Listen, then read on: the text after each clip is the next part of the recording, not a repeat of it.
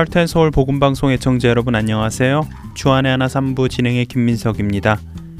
오늘은 특별히 청취자 여러분들께 중요한 부탁 하나를 드리면서 방송을 시작할까 합니다. 매년 이맘때면 청취자 여러분들께 보내드리는 것이 있습니다. 네, 바로 애청자 설문조사인데요. 이 설문조사를 하는 이유는 우선 저희 하텐서울 복음방송이 과연 믿지 않는 자들에게는 복음을 알게 하는데 도움이 되고 있고 또 믿는 자들에게는 신앙이 성장되는 데 도움이 되는지 점검하고 싶어서입니다.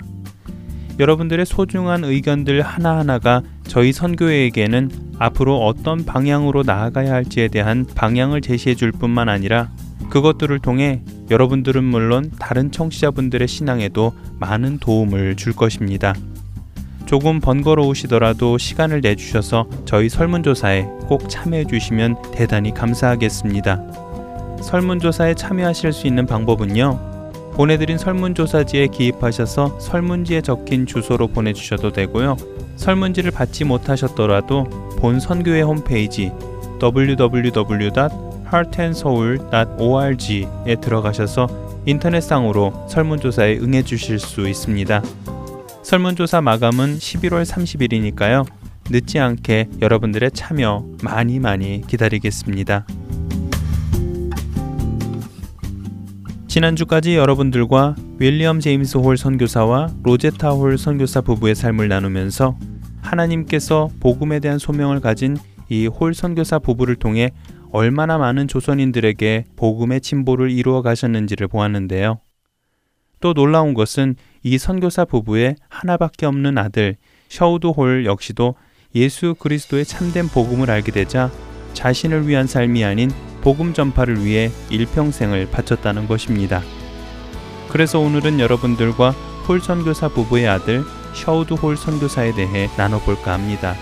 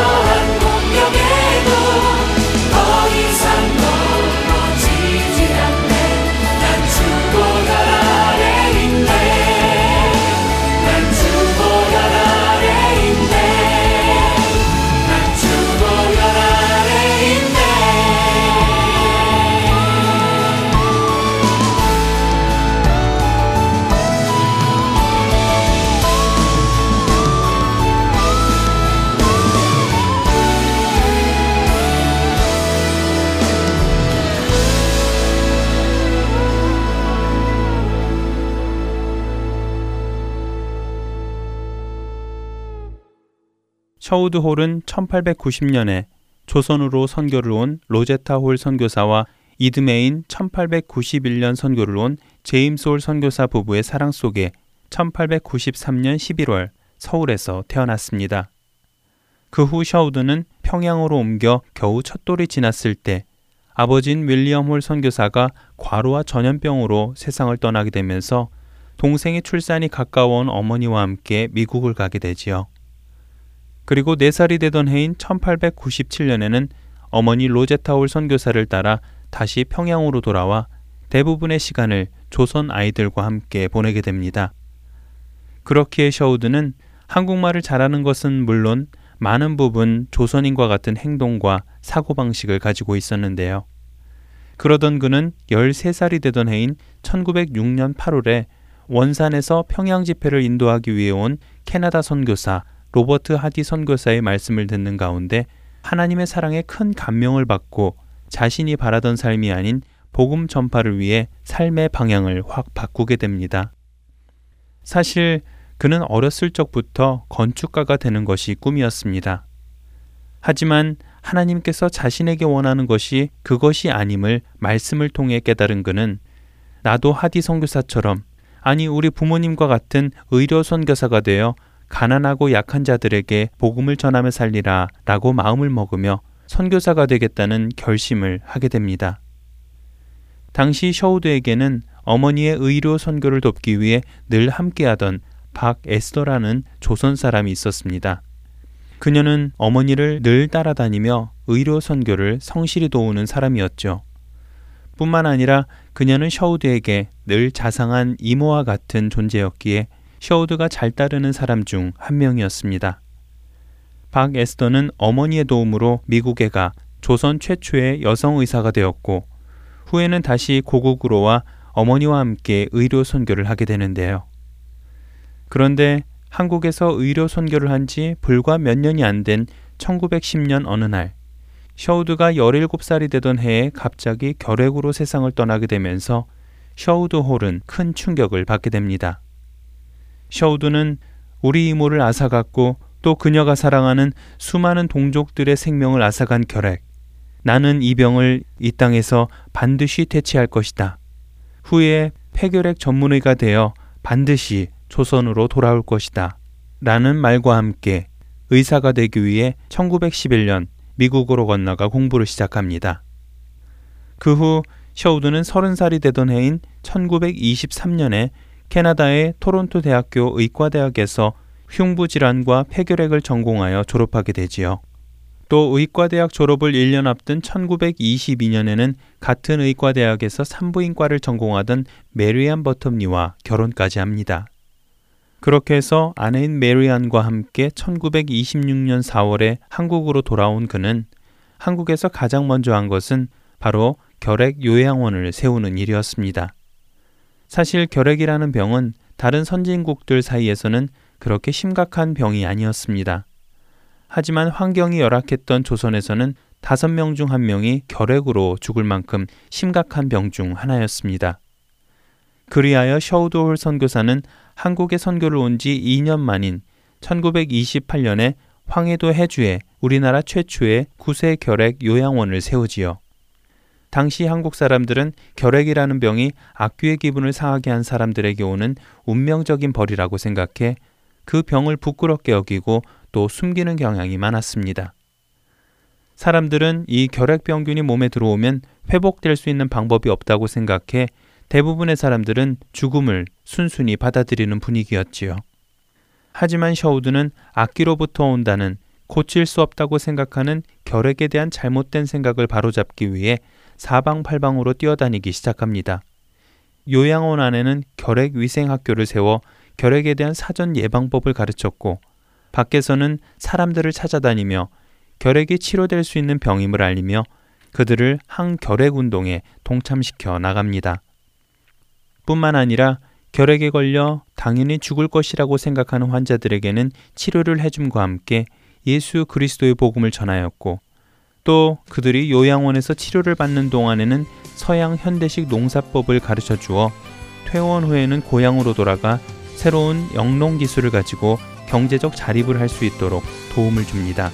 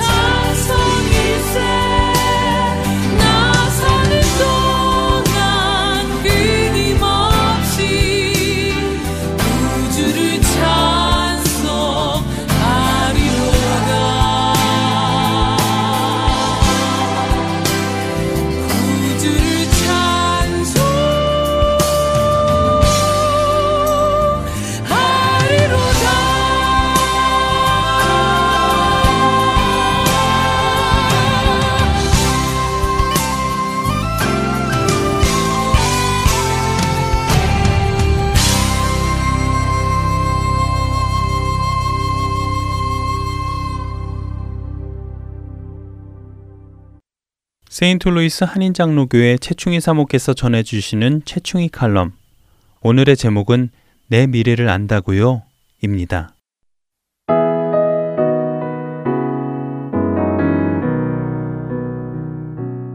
저 사모님, 저 드릴 말씀이 있어요. 사모님이 아무래도 아셔야 할 것 같아서요.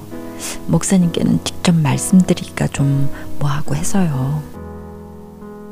어느 날 김 집사님께서 전화를 하셔서 자초지종을 들어보니까요. 상황인즉 이러했습니다. 김 집사님과 가깝게 지내는 정 집사님 부부가 한국에서 어떤 예언하는 사람을 초청해서 모셔왔다는 것입니다. 그리고는 주변의 교인들 집을 다짜고짜로 방문을 해서 이 예언의 은사를 받았다는 분과의 만남을 갖게 하고 있다는 이야기였습니다. 예언의 은사가 있다는 분이 김 집사님의 집에 들어서자마자요. 그 첫 마디가 집사님, 비즈니스를 접으셔야 되겠네요. 지금 하는 사업을 중단하지 않으면 아, 부부 사이가 좋지가 않겠어요. 조만간 남편과 갈라서게 될 겁니다. 그만두세요, 사업. 하더라는 것입니다. 김 집사님은 그 자리에선 아무 말도 못하고 듣기만 했는데요. 나중에 가만히 생각해 보니까 기분이 나빠지고 이 말을 믿어야 하나 무시해야 하나 하는 갈등과 불안한 마음이 서서히 들기 시작했다고 솔직한 고백을 하십니다.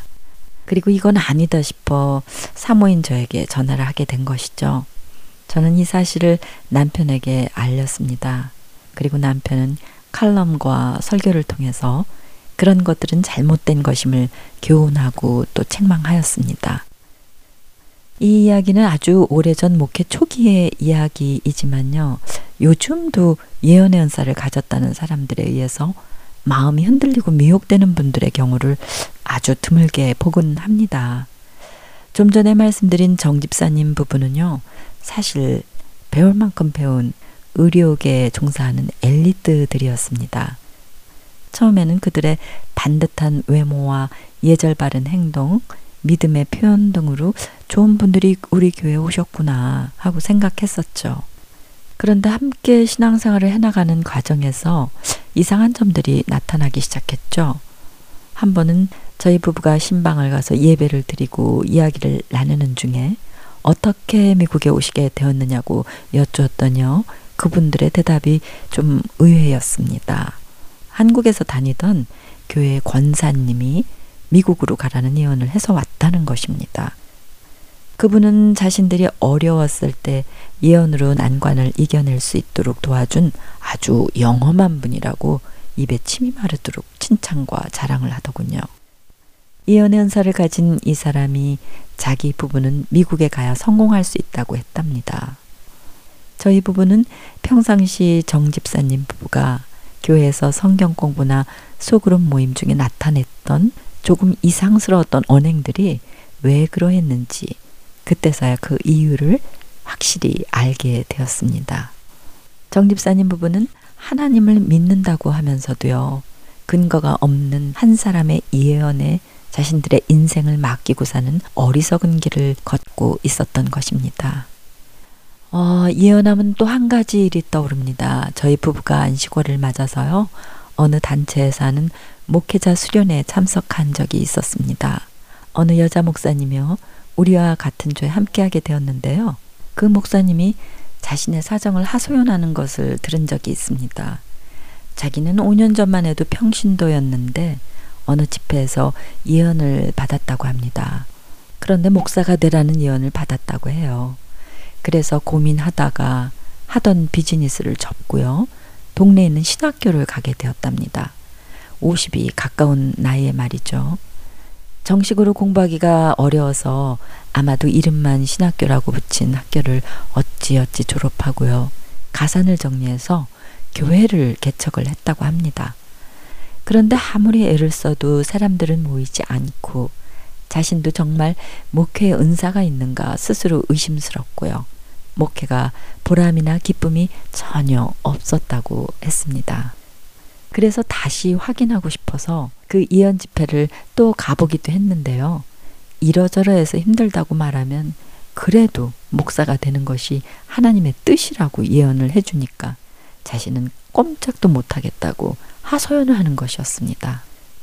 저는 그 목사라는 분의 하소연을 통해서 예언이라고 하는 인간의 한마디가 또 한 사람의 인생을 망가뜨리는 어처구니 없는 모습을 보게 되었습니다.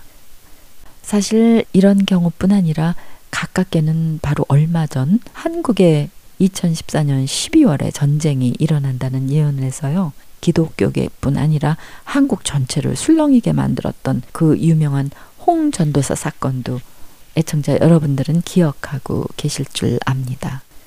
애청자 여러분들께서는 이런 일들을 어떻게 생각하시고 또 분별하시는지요? 한 사람의 예언에 의해 삶을 결정하는 사람들을 어떻게 생각하시는지요? 여러분들의 미래를 예언하는 소위 예언의 은사를 받았다는 사람을 만난다면요. 여러분들은 어떤 반응을 하시게 될는지요? 실제 그런 사람을 만나면 호기심이 생길 수도 있을 것 같습니다. 왜냐하면 사람의 마음속에는요, 자신의 미래를 미리 내다보고 싶은 마음이나 인간의 한계를 넘어선 어떤 초자연적인 경험을 하고 싶은 마음이 누구에게나 잠재되어 있기 때문이죠. 그런데 자신의 앞날을 미리 알고자 하는 이유는 무엇일까요? 미래에 대한 불안과 두려움 때문이 아니겠는죠? 불안과 두려움은요, 걱정과 염려를 하게 만들고, 동시에 그 불안과 두려움의 상태에서 벗어나고자 하는 마음이 들 것입니다. 그래서 믿지 않는 사람들은 부적이다, 굿이다 해서 비싼 복채를 내고 액땜을 한다고 하지 않습니까? 그런데 미래에 대한 불안은 어디서 기인된 것일까요? 불안은 불신앙에서부터 기인된 것이 아닐까요? 내 인생을 간섭하시는 하나님, 그 하나님이 우리를 가장 선한 길로 인도해 나가신다는 하나님의 주권과 그 섭리하심에 대한 확신이 없을 때 우리는 미래에 대한 불안과 두려움이 생기게 됩니다. 믿음은 다 알고 다 보여서 안심하고 가는 길이 아니죠. 보이지 않고 알 수 없는 인생길을 한 걸음 한 걸음 하나님을 신뢰하며 순종으로 걸어가는 것이 믿음입니다. 미래의 삶을 내가 미리 알고 그 알에 기초하여 내 인생을 성공적으로 살고자 하는 생각은 어쩌면 불신이요, 교만이라고 생각합니다. 인생의 주인 되시는 하나님 자리에 내가 앉아서요, 앞날을 내가 통제하고자 하는 마음, 그것은 분명 하나님 자리에 내가 앉고자 하는 교만이고 죄입니다. 사람들은 신기하고 놀라운 것을 경험하기 원합니다. 예수님 당시에도 사람들은 기적을 요구했었죠. 그러나 주님은 기적을 보여달라고 요구하는 사람들을 향해 음란하고 악한 세대라고 엄중하게 경책을 하십니다. 그리고 요나의 표적 외에는 너희에게 보여줄 표적이 없다고 하셨죠. 사흘 밤낮을 큰 물고기 뱃속에서 지냈던 요나. 그는 사흘 만에 부활하신 예수 그리스도를 예표하고 있습니다.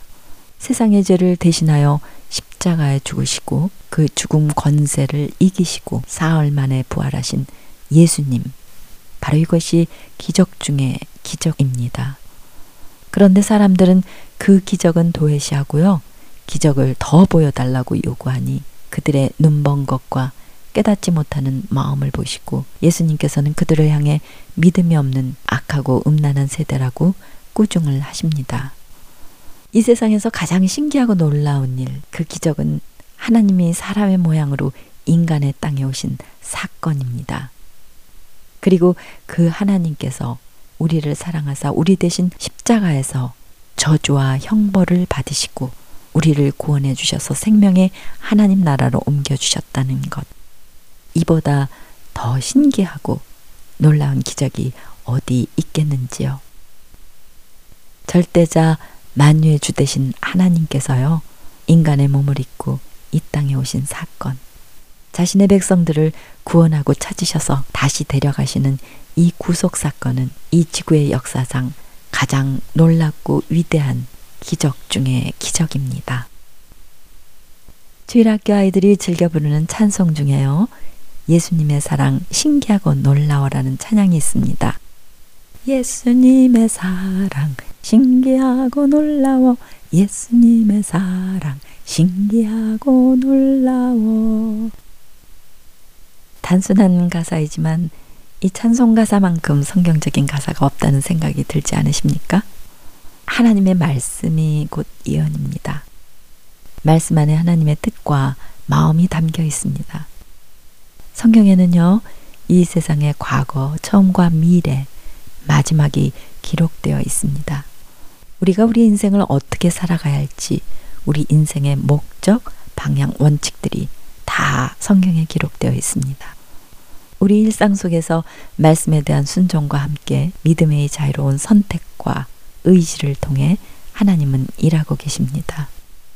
우리 삶에 놀랍고 신기한 일이 일어나지 않는다 해도 매일의 일상이 메마르고 삭막하다 해도 우리는 우리 안에 계신 주님과 함께 아무 일도 없는 그런 몸이 건조한 듯한 매일매일을 동행하는 것이 바로 믿음이 아닐까요? 사랑하는 애청자 여러분, 세상이 악합니다.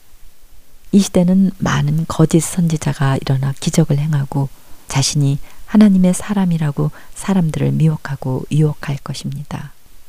지금이야말로 정신을 바짝 차리고 나의 영혼을 노략질 당하지 않도록 말씀과 기도를 깨어 허리를 동일 때입니다. 돌을 떡으로 변하게 하고 높은 데서 떨어져도 다치지 않고 세상의 권세와 명예 가운데 서려고 하는 사람, 강력하고 위대해 보이려는 사람들을 우리는 더욱 조심해야 할 때입니다. 그리고 그와 비슷한 영적 능력을 구하는 영적 교만에 우리 자신이 빠지지 않기를 기도하며 경계해야 할 것입니다. 아, 김 집사님은 어떻게 되셨냐고요? 물론 그 후로도 10여 년 가까이 사업을 잘 하시다가요, 은퇴하셨고, 남편 되시는 분과도 지금까지 사이좋게 잘 살고 계신답니다. 그리고 정 집사님 부부는 앞길이 잘 풀리지 않자 또 예언을 받고요, 어디론가 떠나버리셨습니다. 애청자 여러분, 하나님의 온전하시고 기뻐하시는 뜻이 무엇인지 우리에게 풍성한 계시로 말씀해 주신 성경을 우리의 등불로 삼아 매일매일 한 걸음 한 걸음 하나님의 인도하심에 믿음으로 응답하며 순종의 걸음, 신뢰의 걸음을 걷기를 소원합니다. 애청자 여러분, 다음 한 주간도 말씀 안에서 사랑의 지식을, 지식의 모든 총명을 더하게 하사 지극히 선한 것을 분별하는 맑은 영혼의 소유자가 되시기를 간절히 바라면서 저는 다음 주에 다시 찾아뵙겠습니다. 안녕히 계세요. 샬롬.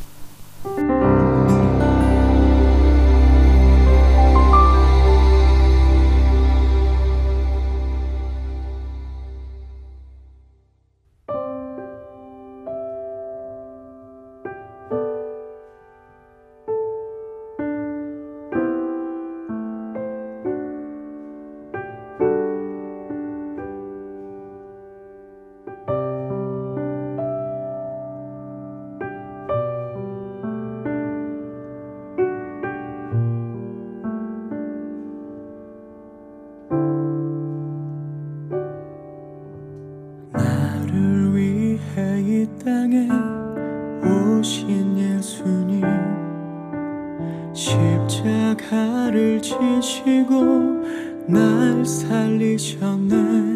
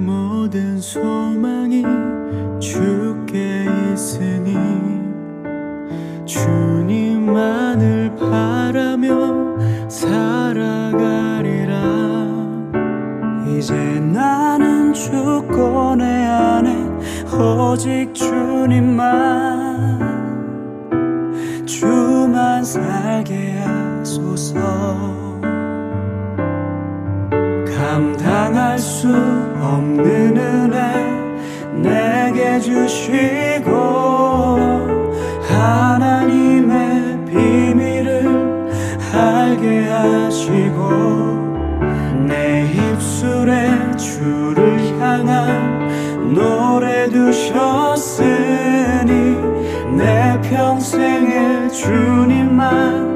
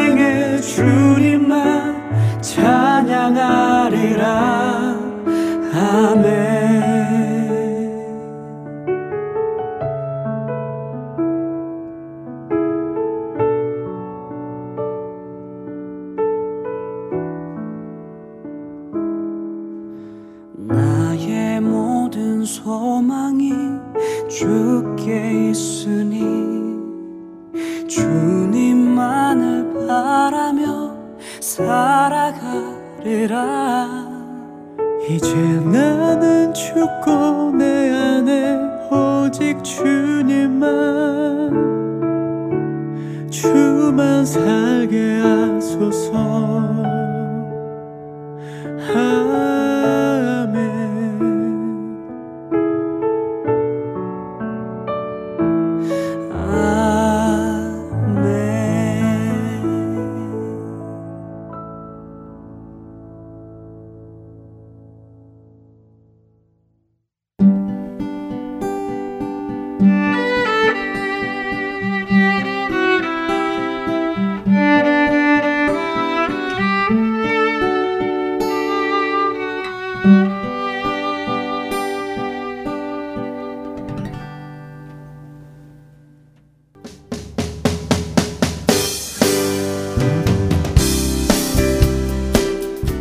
안녕하세요. 저는 정혜수 개청자입니다. 하트앤서울 복음방송에서는 현지 진행 중에 있는 애청자 설문조사에 청취자 여러분들의 소중한 의견을 기다립니다. 여러분의 참여로 수집된 의견들은 본 방송사가 진리를 전하는데 귀한 자료가 될 것입니다. 설문조사에 참여는 여러분 댁으로 보내드린 설문지를 통해 혹은 www. heartandsoul.org 홈페이지를 통해서 하실 수 있습니다. 이번 애청자 설문조사는 11월 말까지 진행되며 작성하신 설문지는 Heart and Soul 12802 North 28 Drive, 피닉스, 아리조나 85029로 보내주시기 바랍니다. Heart and Soul 복음 방송을 사랑하시는 여러분들의 많은 참여를 부탁드립니다. 감사합니다.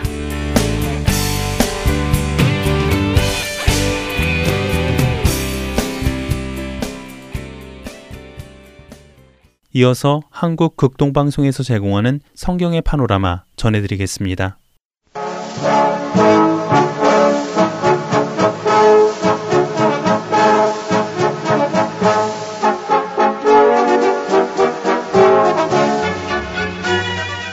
성경의 파노라마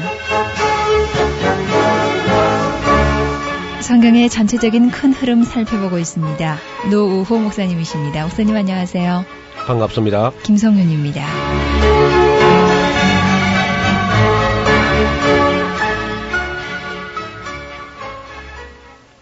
네, 지난 시간까지 우리 에베소 1장에서 3장까지 교회론에 대한 이론적인 면을 잠깐 살펴보았고요. 네. 이제 실천편 꼭 바울은 그 한 서신을 쓸 때에 이론편과 실천편을 무엇을 믿었으면은 그 다음에 어떻게 생활할 것인가.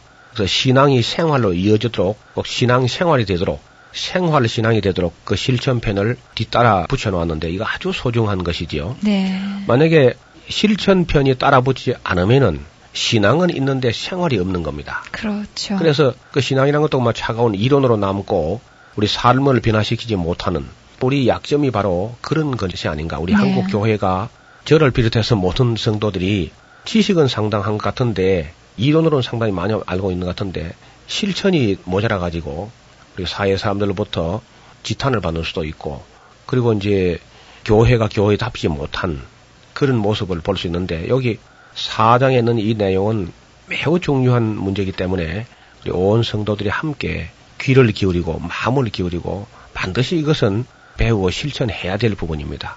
배웠는데 실천하지 않았다고 하면은 그는 배우지 않은 것만 못하지요. 또 알고 있으면서도 행함이 없다고 하면 그 믿음은 행함이 없는 믿음은 죽은 믿음이다 이렇게 말씀드릴 수 있습니다. 여기 이제 사장에 보면은 그러므로라고 역시 또 이제 이야기하는데 그러므로란 말은 1장, 2장, 3장에서 교회가 그러한 것이므로 교회가 그렇게 존귀한 것이므로 주 안에서 갇힌 내가 너희를 권하노니 너희가 부르심을 입은 그 부름에 합당하게 행함을 강조합니다. 합당하게 행하는 것. 하나님이 우리를 불러 세우셨는데 그 부름에 합당하게 행하여 그 행함을 이제 이야기하는데 그 행함을 2절에서 아주 매우 중요한 얘기를 합니다. 많은 사람들이 이 에베소서 4장을 공부할 때에 4장 2절이 가장 소중한 건데 예. 2절은 제껴놓고요. 3절만 되게 외워요. 이게 문제입니다, 바로. 평안에 매는 줄로 성령이 하나 되게 하신 것을 힘써 지키라. 이것만 되게 외우고 있는데 예. 글쎄 평안에 매는 줄로 성령이 하나 되게 한 것을 지키려면 어떻게 해야 되느냐 하면 그것이 바로 2절이거든요. 그 2절에 있는 내용이 아주 중요한 내용입니다. 첫째, 모든 겸손이란 거죠. 겸손. 우리 교회가 평안하지 못하고 은혜 받지 못하는 것은 다른 것이 아니라 겸손하지 못하기 때문에 은혜를 받지 못합니다. 하나님께서 교만한 사람을 물리치시고 겸손한 자에게 은혜를 베푸신다는 것은 망고불변의 진리죠. 이 겸손이라는 덕목은 기독교 이전이나 이후야 기독교가 아닌 다른 어떤 곳에서도 이것이 덕목으로 되지 못했습니다. 그것은 그 비굴한 자의 자기 변명처럼 겸손한 것을 다 굽실거리고 하는 것은 다 비굴한 자의 모습으로 다 보았는데 기독교만 오직 이 기독교 성경만 겸손을 강조합니다. 많은 학자들이 기독교가 가장 중시하는 덕목은 겸손이다. 그런 말을 하기도 하고요. 앤드류 머리 같은 그 성경학자는 기독교의 덕목은 첫째도 겸손, 둘째도 겸손, 셋째도 겸손이다. 그런 말을 하게 됩니다. 만약에 교회에서 우리가 겸손하지 못하다고 하면은 아직도 자기가 무슨 잘나고 똑똑하고 큰 소리 치고 하고 있다면은 그만 교회에서 천국에서 가장 작은 자가 될 겁니다. 그래서 예수님 말씀이 제자들 불러서 제일 먼저 말씀하실 때 나는 마음이 온유하고 겸손하니 내 멍이를 메고 내게 배우라. 제일 먼저 배우라 한 것이 온유함과 겸손함을 배우라고 말씀을 하셨습니다. 그래서 예수님은 그저 왕으로 만 왕의 왕이시지만은 예루살렘에 입성하실 때에 겸손하셔가지고 당나귀를 타고 들어오는 그런 모습을 볼 수 있습니다. 그래서 예수님은 바로 온유와 겸손의 임금인데 우리 보고도 제일 첫째 겸손을 배우고 온유를 배우라는 겁니다.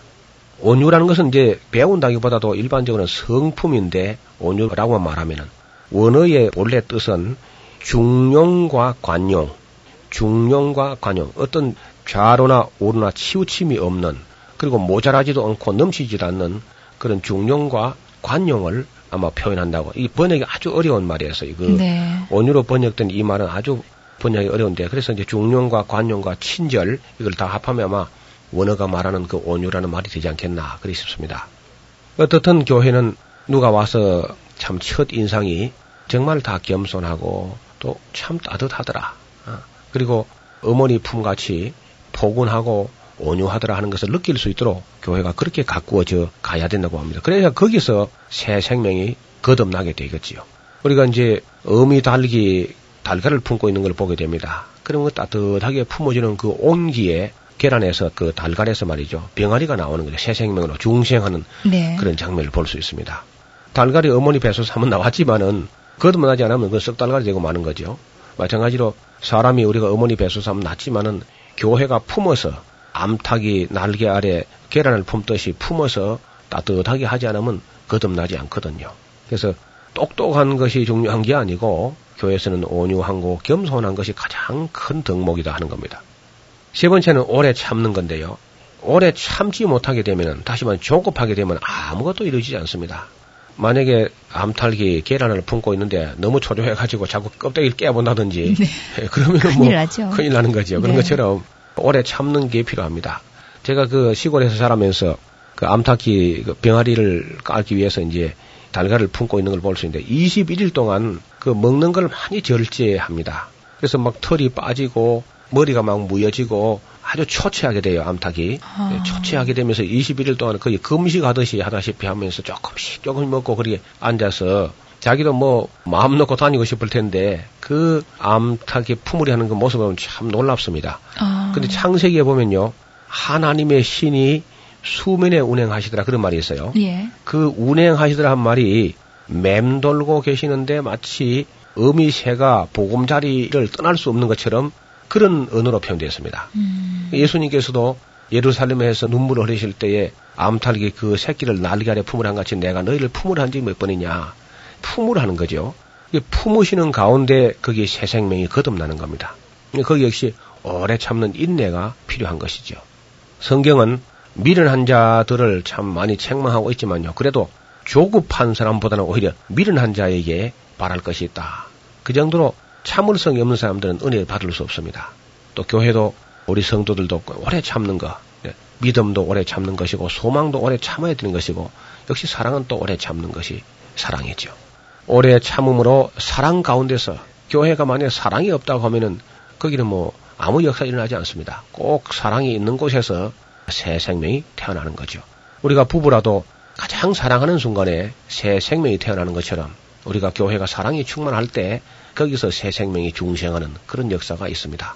사랑 가운데서 서로 용납하고 이 용납이라는 것은 전부 다른 환경에서 각기 다른 개성을 가지고 자라왔기 때문에 나와 똑같은 사람들만 나와 생각이 같은 사람들만 받아들이겠다 하면은 그럼 교회는 안 되고 말 겁니다. 그래서 나하고 생각이 다르고 배경이 다르고 성품이 다르고 여러 가지가 다를 때 이 다른 사람들이 참 재밌다고 생각해야 되는 거죠. 만약에 똑같은 사람들 있으면 얼마나 재미가 없겠습니까? 네. 그래서 매우 다른 사람들이 있을 때 그것을 아주 이질적인 걸로 그렇게 배관시할 것이 아니라 정말 매우 재미있고 다양한 교회, 정말 여러 사람들이 모여서 조화를 이루는 그런 교회가 되어야 할 겁니다. 그리고 이제 이 평안에 매는 줄 했는데 이 화평이라는 것이 더 좋겠어요. 화평케 해서 화평에 매는 줄로 성령의 하나 되게 하신 것을 힘써 지켜라. 마귀는 사탄은 어떻게든지 이제 교회를 깨뜨리고 이간시키고 분열시키고 이렇게 하려고 합니다. 바로 우리가 교회론을 잘 공부하지 못했고 또 에베소 4장 2절을 우리가 잘 보지 못했기 때문에 어떤 면에서 우리 한국 교회가 한없이 막 여러 갈래가 갈라졌다고 봅니다. 지금 이제 그 기독교 역사 100년이 지나갔고요. 그리고 또 다른 천년기를 이제 맞이하려고 하는 이런 아주 중요한 시점에서 에베소 4장 3절만 보지 말고 2절을 잘 보셔서 모든 겸손과 온유로 하고 오래 참음으로 사랑 가운데서 서로 용납하고 화평에 매는 줄, 평안에 매는 줄로 정말 성령이 하나 되게 하신 것을 힘써 지켜야 할 줄로 믿습니다. 우리가 몸이 말이죠.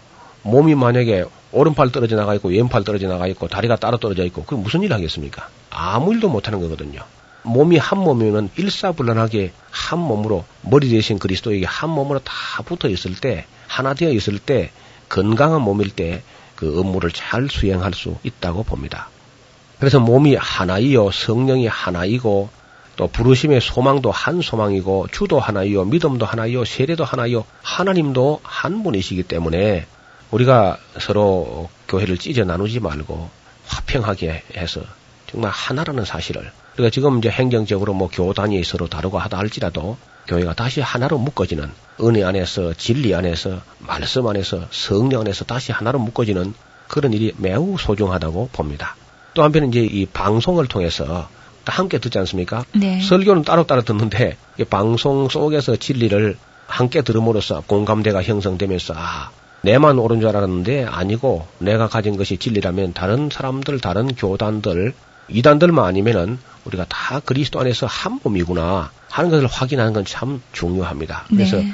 지체 정신 그리고 무슨 자꾸 이거 리더십이나 머리가 되려고 하는 생각보다도 회원 정신, 멤버십, 구성원으로서 지체 정신을 가지고 서로 섬기는 손이 발을 섬기고 발이 손을 섬기고 귀는 귀로서의 사명을 다하고 눈은 눈으로서의 사명을 다 할 때에 그리스도의 몸 된 교회가 온전케 되고 또 그리스도의 장성한 분량까지 자라게 되는 것입니다.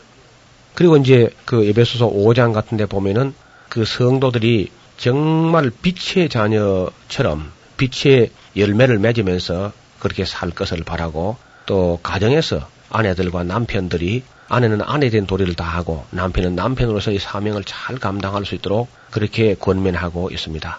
그래서 이제 자녀들 이야기도 하는데 자녀들은 부모에게, 부모들은 자녀들에게 또 주의 교양과 후은계로 양육하라는 것을 가르치고 있습니다.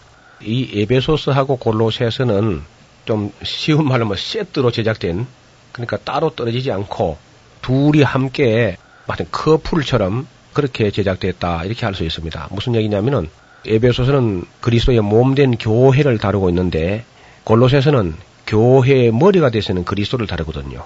그러니까 몸이 있으면 머리가 있어야 되겠고요. 그럼요. 머리가 네. 있으면 역시 또 몸이 있어야 되는데 네. 머리가 있고 몸이 없으면은 이 땅에서 아무것도 수행이 되지 않습니다. 일이 머리에 있는 뜻이 몸에 전달돼 가지고 그 몸이 움직여서 이 땅에 하나님 뜻을 이루는 것인데 그래서 머리 대신 그리스도와 몸 된 교회 이것은 아주 커플처럼 세트로 아주 잘 맞아 떨어지는 거죠. 따로 공부하지 말고 함께 공부하는 것은 매우 중요합니다. 이 두 서신 이것은 아주 바울의 기획작이라고 할 수 있습니다. 역작이지요. 또 한편은 그 골로새서 끝을 보면은 요 편지 말고 말이죠. 에베소서 골로새서 말고 또 하나의 편지가 있었던 것 같아요. 그것을 이제 보통 학자들이 라오디게아 교회에서라는 건데 라오디게아 교회로서 오는 편지를 골로새에서도 갖다 읽고 이 골로새서 읽은 다음에 라오디게아 교회도 갖다 읽게 하라 그런 말씀이 있는데 아쉽게도 라오디게아 교회에서가 없어진 거예요. 그래 이제 여러 가지 학설과 견해가 있습니다만은 어떤 분은 예배소서가 예배소에서 읽은 다음에 라오디게아 교회로 전달되고 그 다음에 골로새로 가는 순서를 아마 지시했다면은 바로 예배소서 그 자체가 라오디게아 교회서가 아닌가 이렇게 보는 학자도 있어요. 네. 그러나 이제 그는 뭐 하나의 견해일 뿐이고 아무튼 조금 아쉬운 것이 그 내용이 좀 밝혀졌으면 참 좋겠는데 만약에 없어졌다고 하면 그건 정말 아쉬운 일이죠. 우리 네. 라오디게아 교회에 무슨 편지를 보냈을까 하는 것은 성경학자들은 늘 그저 아쉬워하고 궁금해하는 부분입니다. 우리가 요한 계시록에 가서 보면은 라오디게아 교회가 차지도 덥지도 않아가지고 책망 듣는 장면이 나옵니다. 네. 그리고 이제 전승에 의하면은 빌리몬의 아들, 우리 빌리몬서 보면 빌리몬이 이제 가정교회를 하고 있는 골로새 지방의 하나님의 종인데 그 빌리몬의 아들 중에 아키뽀라는 사람이 있었어요. 아키뽀가 골로새 교회에 교역자로 갔었는데 교회가 뭐 차지도 덥지도 않고 열심도 없고 하니까 그 목회가 뭐 재미가 없었던지 쉬고 있었어요. 바울이 이 소식을 듣고는 아키뽀에게 이르기를 삼가 네 직분을 주 안에서 받은 직분을 이루라고 하라. 그렇게 따끔하게 이야기하는 장면이 나옵니다. 그 이런저런 것을 종합적으로 볼 때에 라오디게아 교인들이 신앙이 차지도 덥지도 않고 해서 바울에게서 온 편지도 별로 중시 여기지 않고 흐지부지 되어버린 것이 아닌가 그런 생각이 들어요. 93년도에 저희들이 그 라오디게아를 다녀왔는데 이 가장 잘 살던 도시입니다. 그 라오디게아가요. 사도행전이나 계시록에서 이름이 거명되는 교회 중에 라우디게아 교회하고 사대 교회가 가장 부유하고 잘 살던 곳인데 네. 놀랍게도 지금은 그 마을까지 완전히 없어져 버렸어요. 교회만 없어진 게 아니고 주민이 살던 마을까지 다 없어졌습니다. 라우디게아 교회는 아주 부유해가지고 한때 큰 지진이 나가지고 집들이 다 왕창 다 무너졌는데 로마 중앙정부에서 재정 지원을 하려고 할 때 우리 자력 복구가 가능하다고 로마 중앙정부에 지원을 사양할 정도로 잘 살았습니다. 그 사람들이. 예. 그런데 경제적으로 잘 산다는 것 자체가 모두가 복이 되지는 않는가 봐요. 그 결과에 배부르고 신앙은 나태하고 해가지고 책망도 들었을 뿐 아니라 결국은 그 마을 자체가 완전히 없어진 걸 보면은 아시아 일곱 교회를 제가 다 다녀봤는데 가장 충격적인 사실이 그렇게 잘 살던 라오디게아가 동네까지 없어졌다는 것이고요. 사대라는 곳은 옛날 그 리디아 왕국의 수도였거든요. 그 사르디스가. 사르디스를 우리 할아버지들이 사대 했는데 그 사대에 있었던 그 신전 기둥이라든지 이런 걸 보면 어마어마합니다. 그야말로 깜짝 놀랄 정도예요.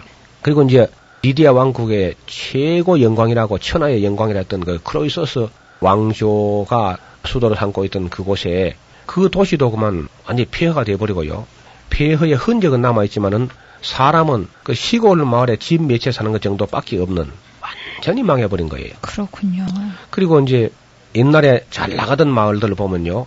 예수님께서 책망하셨던 가버나움이라는 동네 있죠. 가버나움. 네. 예수님 성교 본부가 있고 했는데 그 가버나움도 동네가 없어져 버렸어요. 어. 제가 그 이제 가보기 전에는 아 가버나움이 뭐 아, 위에 이제 막 그러니까 무기또 하솔 다마스커스 이런 쪽에서 이제 내려오면은 반드시 그 가버나움을 지나가도록 교통이 아주 요충지고요. 갈릴리 바닷가에서 아주 그 번창하던 그런 마을이었는데 음. 그래서 이제 그 마을이 어느 정도 규모로 있는가 싶어서 늘 궁금한 채로 갔었거든요. 네. 가서 보니까 이 마을이 없는 거예요. 어머. 국립공원 관리 사무소 하나밖에 달랑 없어요. 그리고 책망받은 그 마을이 베세다하고 이제 고라신 가브나움 이 세동네였는데 놀랍게도 그 세동네 다 없어졌어요. 그 이제 가브나움아 네가 하늘까지 높아지겠느냐 음부까지 낮아지리라 고라신 베세다야 네게서 행한 이적을 소동과 고모라 두로와 시돈에서 행했다면 그들이 벌써 배옷을 입고 앉아서 회개했을 것이다. 그래 예수님 책망했는데 그 책망 한마디 한 저주 한마디 한 것이 역사에 그렇게 힘이 있었던지 마을은 아주 종적을 감춰버리고 그 옛날 찬란했던 시대의 그 돌무더기들 건물이 다 무너져 가지고 부서진 돌무더기만 그냥 남아 가지고 옛 영광을 을신연스럽게 보여주는 그런 모습을 봤습니다. 그래서 고라신, 베세다, 가버나움, 사르디스, 사데, 라우디게아 어떻든 돈 많다고 배부르고 잘 살고 했던 그런 마을들이 교회만 없어진 것이 아니고 마을 전체까지 완전히 그저 멸망해버린 아무리 봐도 살기가 좋아 보이는 그 위치인데도 말이 없는 거예요, 거기가. 안타까운 일입니다. 그러니까 아, 이 성경이라는 하나님 말씀이 한마디가 이렇게 무섭구나. 하기사 뭐 빛이 있으라 했을 때 빛이 있었고 말이죠. 네. 그런 말씀의 권위라면 말씀 한마디가 얼마나 권위가 있겠습니까? 어떻든 그 라우디기아 교회에서가 없는 것에 대해서 여러 가지 참 마음의 그 한켠이 섭섭한 마음이 있습니다. 또 오늘 우리가 살펴볼 골로새서인데 골로새서는 그리스도에 관해서 이야기를 합니다. 그리고 골로새 교회는 바울이 개척한 교회가 아닙니다. 바울에게서 배운 사람이 에바브라라는 사람이 있었는데 에바브라는 아마 바울이 두란노 서원에서 2년간 가르칠 때 그때 훈련받은 그런 젊은 종이고 아주 신실한 종이었을 거예요. 이 골로새 교회를 개척을 해가지고 바울이 오게 있을 때 그 에바브라가 위문을 온 것 같습니다 아마 그 먼 길을 그래서 이제 그 골로새에 보내는 편지를 썼는데 내용은 대개 그리스도가 어떤 분이냐 하는 걸 정리합니다. 첫째는 그리스도는요 선제하신다. 모든 피조물보다 먼저 계셨다는 겁니다. 우리는 뭐 예수님이 2000년 전에 그 뭐 마구간에 태어났다. 그때부터 예수님이 있는 것처럼 생각하면 큰일 납니다. 예수님은 창세 전부터 어떤 피조물도 있기 전부터 성부, 성자, 성령으로 성자 하나님으로 처음부터 계셨던 선제하시는 분이시다 하는 것을 이야기합니다. 그 다음에 그리스도는 보이지 아니하는 하나님의 형상이었다. 하나님 할 때 우리가 볼 수 없지만 그리스도 할 때는 우리 인간이 볼 수 있는 하나님으로 다가오신 하나님의 형상으로서의 그리스도. 그 다음에 모든 권세와 정사의 머리가 되시는 그리스도, 하나님의 비밀인 그리스도, 지혜와 지식이 충만하신 그리스도, 또 마음의 할례를 베푸시는 그리스도, 바로 창조주가 되시는 그리스도, 구속자가 되시는 그리스도, 그리고 아홉 번째 하나님 우편에 앉아 계시는 그리스도, 언젠가는 다시 오실 그리스도, 그리고 하나님의 아들이 되시는 그리스도, 그러면서도 또 우리 안에 영원히 함께 거하시는 그리스도, 마침내 교회의 머리가 되시는 그리스도. 이렇게 온통 골로새서는 이 기록하는 목적이 그리스도의 비밀을 깨닫게 하려고 한다.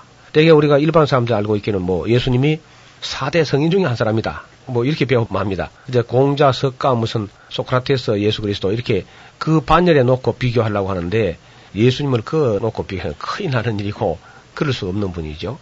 왜냐하면 예수님은 그렇게 될 수도 없어요. 뭐 평생 한 게 목수일밖에 없는데 일생 동안 한 것은 그리고 이제 공생에 따로 산 것은 3년밖에 안 되는데 말이죠. 그 3년 동안에 무슨 뭐 굉장한 무슨 제자를 가르친 것도 아니고 불과 12명을 가르치시고 그리고 뭐 기중한 말씀 좀 남기시고 십자가에 못 박혀 죽으셨기 때문에 도대체 하나님의 아들 그리스도가 아니라고 하면은 한 사람으로서의 예수님 삶은 도무지 공자, 맹자, 무슨 소크라테스 뭐 이런 분하고 이렇게 비교할 수 있는 분이 아니에요. 그러나 예수 그리스도는 그런 분하고 비교될 수 있는 분이 아니고 하나님의 아들이시다는 겁니다. 하나님의 아들이실 뿐 아니라 곧 하나님이시다. 이것이 이제 이 골로새서하고 요한복음이 예수 그리스도의 신성을 보여주는 겁니다. 그리고 이제 요한계시록 다른 복음서나 다른 그 신약의 어떤 책을 가지고도 예수님의 신성을 그래 밝히는 책이 많지 않아요. 그런데 바로 골로새서하고 요한복음, 요한계시록 이런 서신들과 책들이 있음으로 해서 이제 우리가 예수님이 하나님의 아들이시고 곧 하나님이시다. 전능자시다. 선제하신 분이시다. 것을 알게 되는 겁니다. 바울은 이 예수를 아는 지식이 너무 고상하기 때문에 그 이전에 알던 모든 지식을 다 배설물로 여긴다. 쓰레기와 아예 똥으로 여긴다. 그 배설물로 여긴다는 말은 점잖게 번역해서 그렇고요. 원어에 보면은 세상에 있던 자기가 가지고 있는 철학 같은 것을 다 똥으로 여긴다. 그렇게 말할 정도로 예수를 아는 지식이 가장 고상하다는 겁니다. 그래서 그가 그의 사도행전에 보면은 다마스커스로 가는 길에서 그 강렬한 빛을 만나서 거꾸로 지게 되지 않습니까? 네. 그때 바울이 입에서 주여 니십니까? 그걸 묻습니다. 예수님을 향하여 주여 니십니까? 하고 물은 그 질문이 바로 이 그리스도론이 된 거라요. 니십니까? 물은데 그날 하루 다 대답 받은 것이 아니고요. 일생을 통한 기도와 묵상과 계시와 신학을 통해서 예수님 모습을 알게 된 겁니다.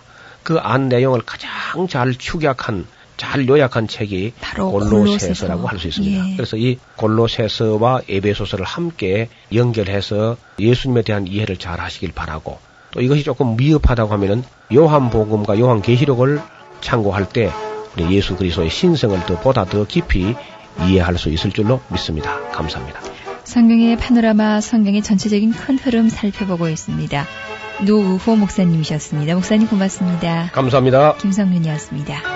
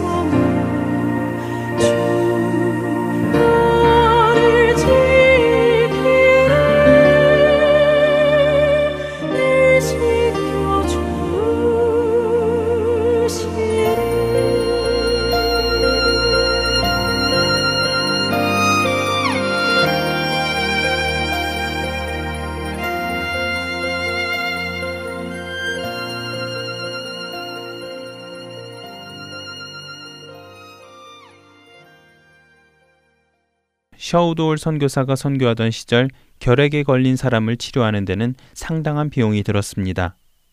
그래서 셔우도울은 이 치료 비용이 부족하지 않게 해달라고 하나님께 늘 기도를 하고 있었지요. 그런데 기도 가운데 미국을 방문한 1930년에 당시 미국에서 결핵 퇴치 운동을 하고 있던 크리스마스 스일의 창시자 에밀리 비셰를 만나게 됩니다. 그리고 그녀와의 대화를 통해 크리스마스 씨를 통해 역사하신 하나님의 놀라운 간증을 들으며 그 역사가 한국인들의 결핵 퇴치에도 많은 도움이 될 것이라는 확신과 기대 속에 그것을 한국에서도 실행으로 옮깁니다. 하지만 대부분의 사람들은 그의 그러한 의견에 별 관심을 보이지 않았습니다. 사람들은 크리스마스 실이 너무 서구적이어서 한국과 같은 나라에서는 절대로 통하지 않는 일이라고 생각했지요. 하지만 셔우드는 사람의 말에 귀 기울이지 않았습니다. 오히려 그것을 통해 일하실 하나님을 기대하며 씨를 제작하였지요. 그렇게 해서 1932년 셔우드 홀에 의해 만들어진 한국 최초의 크리스마스 실이 바로 남대문 그림의 실인 것입니다. 그 크리스마스 실은 사람들의 말과는 달리 큰 호응을 얻고 당시 돈 170달러의 이익금을 남기게 됩니다. 물론 이 실은 1940년까지 매년 발행되었었지요. 하지만 일제 지배하에 있던 당시 한국은 시간이 지나면 지날수록 일본 제국 발전에 도움이 되지 않는다고 생각되는 기독교에 대한 탄압과 선교사들의 선교 활동에 제약을 많이 주었고 일본의 정책에 방해가 된다고 생각되는 셔우드 선교사에게는 간첩이라는 누명을 씌워 3년의 징역형 또는 벌금 5천 엔이라는 형을 내린 후 48살이 되던 1941년에 강제 출국 명령을 내립니다. 비록 한국에서 더 이상 선교를 하지 못하게 되고 추방당한 홀 선교사 부부가 선교 자체를 그만두게 된 것은 아닙니다. 홀 선교사 부부는 한국에서 추방을 당하자 또 다른 선교지를 찾아 떠납니다. 그리고 파키스탄 접경인 마다라는 곳에 가 마다 유니온 요양원을 세우지요. 그곳에서 그는 23년간을 더 의료 선교사로 섬기며 크리스마스 씨를 통해 많은 결핵 환자들의 치료를 돕습니다. 그렇게 평생을 의료 선교사로 섬기던 그는 70살이 되던 1963년에 선교사를 은퇴하고 캐나다로 가 그곳에서도 남은 여생을 자선 의사로 사람들을 섬기다가 1991년 98살의 나이에 세상을 떠나게 됩니다. 그리고 그 시신은 온 가족이 묻혀 있는 한국 양화진 선교사 묘지에 묻히게 됩니다. 한평생을 남을 위해 살다간 셔우드홀 선교사. 마지막까지 섬김의 모습을 보이며 살다간 그를 통해 하늘 보좌를 버리고 이 땅에 오셔서 죽기까지 죄인을 섬기고 가신 예수 그리스도의 사랑을 봅니다. 하나님 나라의 법칙은 큰 자가 작은 자를 섬기는 것입니다. 너희 중에는 그렇지 않아야 하나니 너희 중에 누구든지 크고자 하는 자는 너희를 섬기는 자가 되고 너희 중에 누구든지 으뜸이 되고자 하는 자는 너희의 종이 되어야 하리라. 마태복음 20장 26절과 27절의 말씀입니다. 하나님 나라의 법칙대로 살아가는 우리 모두가 되기를 소원하며 오늘 주안의 하나 3부 여기에서 마치겠습니다. 지금까지 김민석이었습니다. 여러분 안녕히 계세요.